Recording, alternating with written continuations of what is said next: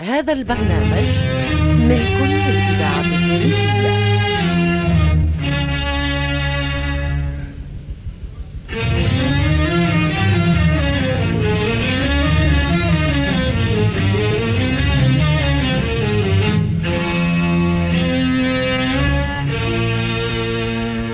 سهرات لا تنسى. سيداتي أنساتي سادتي السلام عليكم ورحمة الله وبركاته. وأسعدت سهرتكم مرة أخرى. يجمعنا اللقاء مع الشاعر الكبير مصطفى أخريف. سيدي مصطفى عم سيدي. مرحبا بك. يبارك فيك. تكررت اللقاءات وعذب الحديث معك. بارك الله فيك يا خاطرك. كذلك مقترحاتك من الأغاني كان عندها صدى كبير ياسر في نفوس السامعين. إيه. الحمد لله. أنا فرحان. سيدي مصطفى سؤال يتعلق بالأديب. أي. في رأيك متى يولد الأديب؟ هل الأديب يولد عندما يكتب أول قصيدة أول إنتاج يرضى عنه الجمهور أو أنك تشترط في الأديب لكي يكون أديبا فعلا حتى يكون مسترسل على اللي كتبه ما كتبه وما كان مشرفا. على النسق الأول. هو يقول الحكيم الإنسان يلزم يكون الأديب صاحب طموح وما يتوقعش رضا أن يجعل ميزانه درجته في النجاح هي رضا الجماهير لأن أحكام الجماهير بصفة عامة خصوصا في الأحوال الزمنية ما هي ثابتة. والأمر هذا يتعلق برسوخ الأديب في صناعته ويتعلق بكونه يحس من نفسه هواية للفن وعندما ينتج إنتاج يشعر بشيء من النجاح في ذاته. يرضي نفسه يرضي طموحه ويشعر بكونه بعد ما أنشأ القطعة آه هو كي نقولوا أديب معناها قلنا فنان بصفة عامة. أديب أو يعني كاتب أو موسيقي أو غيره. فعندما ينتج القطعة يشعر بجزء منه خرج للوجود يمثله. فإذا شعر هذا الشعور المظنون بدأ ينجح. والنجاح التام أنا أراه حكم صعيب. ولهذا ما ندخلش ما ما ما نتولاش هال هال هالمنصب اللي حطيتني فيه يا سي بوراوي. سيدي مصطفى آه الأديب في رأيك إمتى نعم. يولد؟ إمتى؟ يا هل ترى وقت اللي يقدم أول إنتاج وإلا لابد باش يكون عنده إنتاج وافر باش نجمو نقولوا هذا أديب؟ أه وقت اللي يقدم إنتاج وافر. وافر. الوفرة لا تدل على الجودة. ربما هو يظن نفسه أتى بشيء وهو لم ياتي بشيء. اي صحيح. أيه؟ يعني وإنما أتى بشيء أول سيدي مصطفى. نعم. أتى بشيء أول رضى عليه الناس فيه وهو رضى على نفسه. يبقى الحكم في هالموضوع هذا؟ للناس. لا. يبقى الحكم لكل حالة عندها حكم خاص. لأن ننظر في القطاع اللي قدمها الأديب يا هل ترى فيهاش عروق دقيقة تشير إلى البذور الأصلية الموجودة في عقلها الأديب وإلا الشيء اللي فيها موجود مدلس أو مزور أو فيه نوع من حب الظهور والرياء. ثم هذا حب الرياء وحب الظهور حاجتين ي- ي- يتلاعبوا ياسر خصوصا بالناس الناشئين الداخلين في الشيء جدد. صحيح. كل واحد يشتهي يولي مصور ولا يولي نحات هواية. ويدخل احد جماعة نحاتين يصبح من غدوه نحات. وإلا يدخل جماعة ممثلين يصبح من غدوه ممثل. وهذا يصوره له جنون ولا الشياطين. ما تصورهولوش العبقرية الأصلية. العبقرية الأصلية توجد عنده قديمة. أي كاملة. أي. سيدي مصطفى. هيا يا سيدي ناخذ غنايه توا. ماذا بينا يا سيدي؟ هيا تراش مستمع. نحبوا يا سيدي نسمعوا أما نحبوها قمقومة عاد. الهاك المطربة اللي نحبوها الناس الكل والعرب الكل والمشارق الكل والمغاربة و- و- والدنيا كلها تحبها. زعما مش السيدة أم كلثوم. باهي نعم. اش مش آه، إحنا تسمع؟ نحب ثم قصيدة يا سيدي عظيمة الشان. من نظم ابن النبيه المصري أي. الشاعر العظيم العايش في القرن السابع للهجرة في عهد المماليك. وهالشاعر هذا من مدرسة آه، هاك هاك المدرسة العجيبة اللي أنجت كثير من شعراء ال- ال- الغنائيين. نحن نسميهم الشعراء الغنائيين لأن شعرهم سهل ياسر وحلو ياسر وإذا تقراه كأنك تغني فيه. ابن الفارض وبهاء الدين زهير. خرجت من تحتهم طبقة من الشعراء عاشوا بعدهم نحو قرن أو 150 سنة وعاشوا أكثرهم آه، توجد منهم في المغرب الكبير وتوجد منهم في الشام وتوجد منهم في عدة جهات آه، ومنهم هذا ابن النبيه وكانت عنده القصيدة العجيبة والقصيدة هذه قديمة هي ملحنة لحنها شيخ الملحنين السابق يسمى أبو العلا محمد. أيوه. وهو رجل ضليع في الموسيقى وهو اللي علم أم كلثوم أوائل القصايد نتاعها وقت اللي كانت آه، فتاة صغيرة. صغيرة. يمكن ما وصلتش 20 سنة. أي. من جملة علمها القصيدة هذه حفظتها منه. وهو أيضا سجل القصيدة هذه في آه، آه، أسطوانة وسجلتها أم كلثوم بعده. ولكن صوت أم كلثوم ناعم وكانت صغيرة وآنسة. و... و...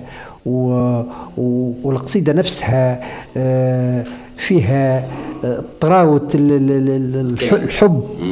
والشاعر آه، ملاها بال بال بالذوق الحسن فكانت القطعة جميلة ياسر أنا نحبها. ونحس منها ذكرى كبيرة. يقول فيها الشاعر أمانا أيها القمر المطل فمن جفنيك أسياف تسل. يزيد جمال وجهك كل يوم. ولي جسد يذوب ويضمحل. وما عرف السقام طريق جسمي ولكن دل من أهوى يدل. يميل بلحظه السحري عني صدقتم إن ضيق العين بخل. إذا نشرت ذوائبه عليه. رأيت الماء رف عليه ظل. تشبيه عجيب للشعر. آه، يشبه رأيت الماء رف عليه ظل.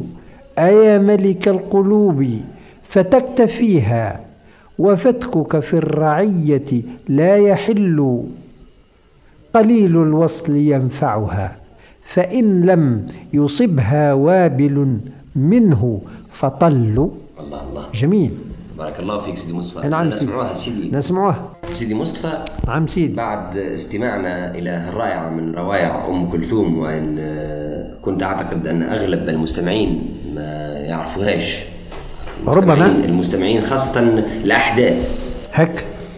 آه، عندي سؤال يتعلق بالنهضة الأدبية في تونس. هي. هل توجد في تونس نهضة أدبية؟ بلا شك أنا نشعر بأنها موجودة. نجمش تفضل. أي نعم. آه، بارك الله فيك. هو التدقيق في هالكلام آه، يصعب آه، آه، رمي ال- ال- المعاني بسرعة. إذا الإنسان يحب يعطي معاني مدققة. صحيح. وإنما نقول آه، و- وجدت آه، بذور النهضة. مش ممكن باش إنسان يتصور لأن إذا تقول نهضة معناها موجود آه، هيكل كامل آه، نهض. بينما الهيكل هذايا آه، مازال آه، في حالة نهوض. أه؟ صحيح. أي نعم. آه معالم آه النهضة هذه سيدي مصطفى. نعم. نجمش أو هالبوادر أي. بوادر هذه النهضة. نجمش تحددها لنا. كأديب مطلع. آه هو في الواقع هذا عمل حديثنا هذا هو كما تعلم ارتجالي وانت تفاجيني بأسئلة صحيح. آه، عناوين الدراسات طويلة. وإذا كان يظهر لك نجاوبك جواب مختصر آه، مختصر. لا بأس. آه؟ لا بأس. نقول لك بوادرها قاعدة تظهر. تظهر شيئا فشيئا في آه، جميع الفروع في جميع الفروع. آه، في في باب القصص الأساليب القصة بدأت تظهر شيئا ما وإنما الحاجات هذه كيف تظهر؟ مسألة كيف البذر. تو الإنسان كيف يجبد آه، كيف يجبد بطيخة من الجنينة. يلقى فيها القشور ويلقى فيها الماء ويلقى فيها آه، هك العروق هذيك اللي باش يلوحها.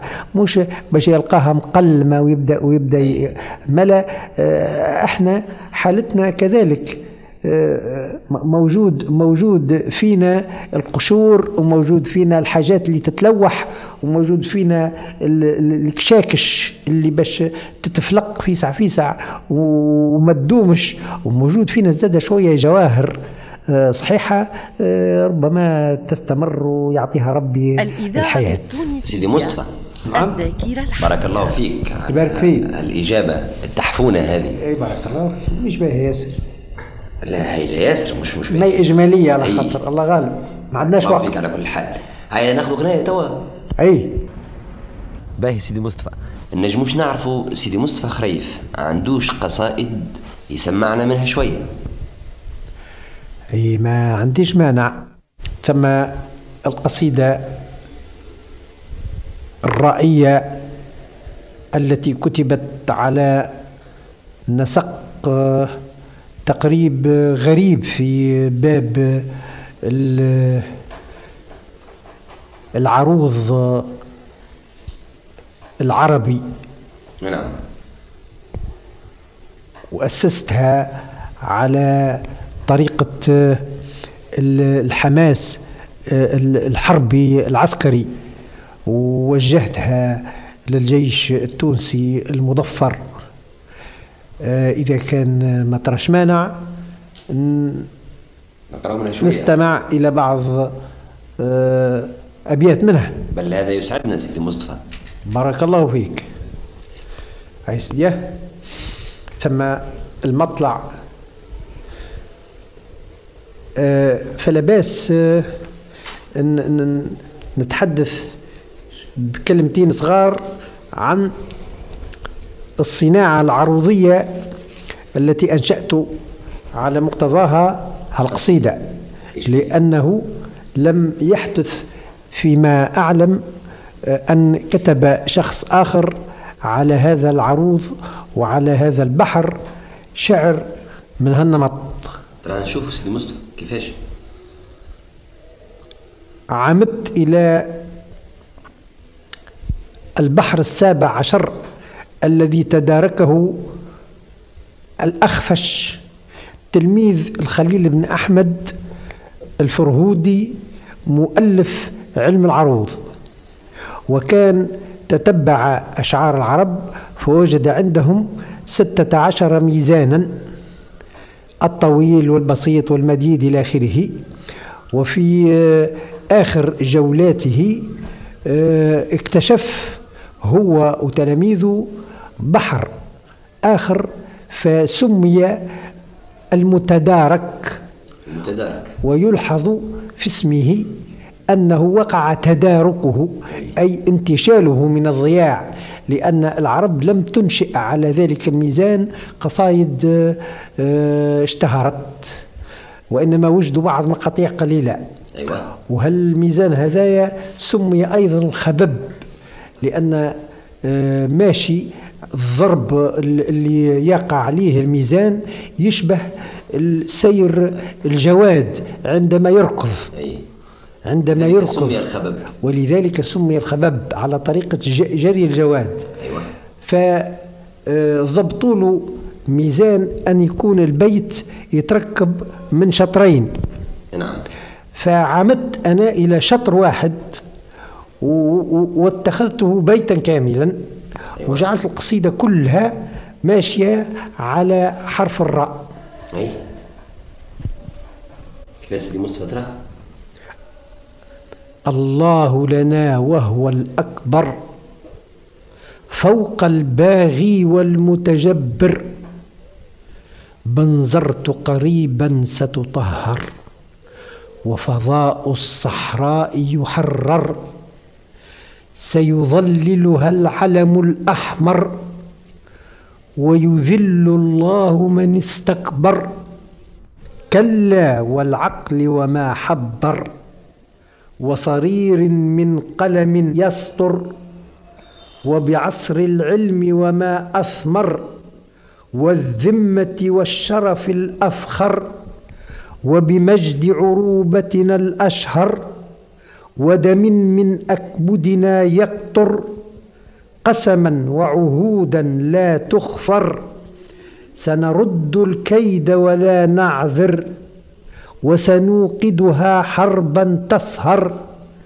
لا نقعد عجزا بل نقدر. ونطول الخصم ولا نقصر.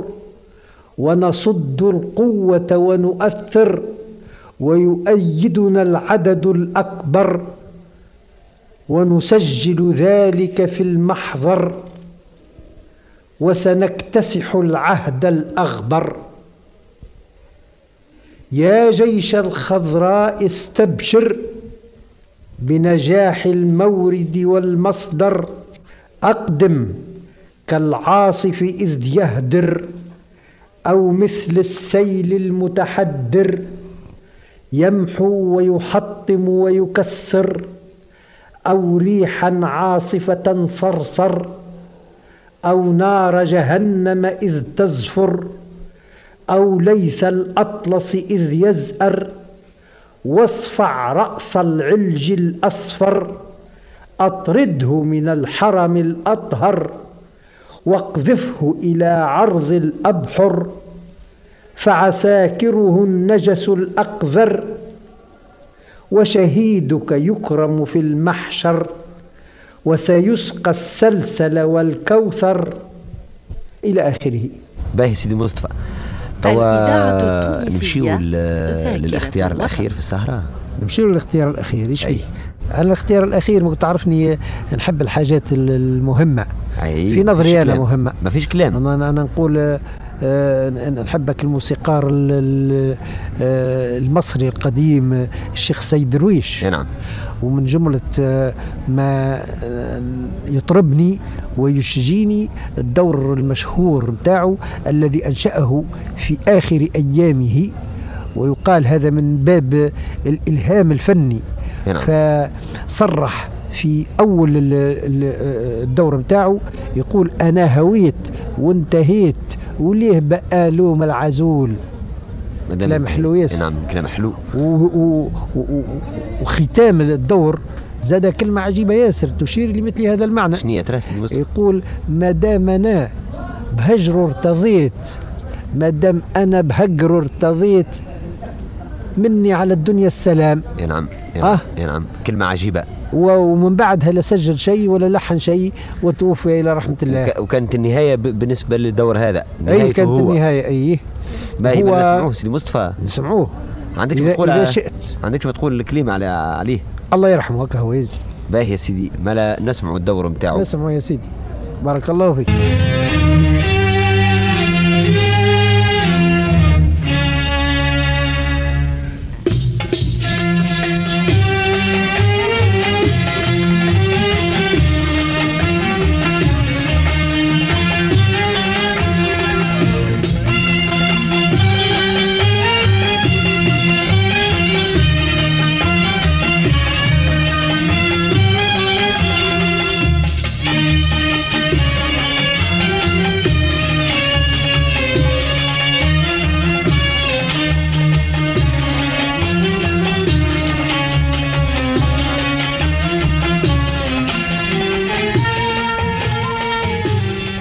لقاءات إذاعية سجلت في الستينات أعدها براوي بن عبد العزيز.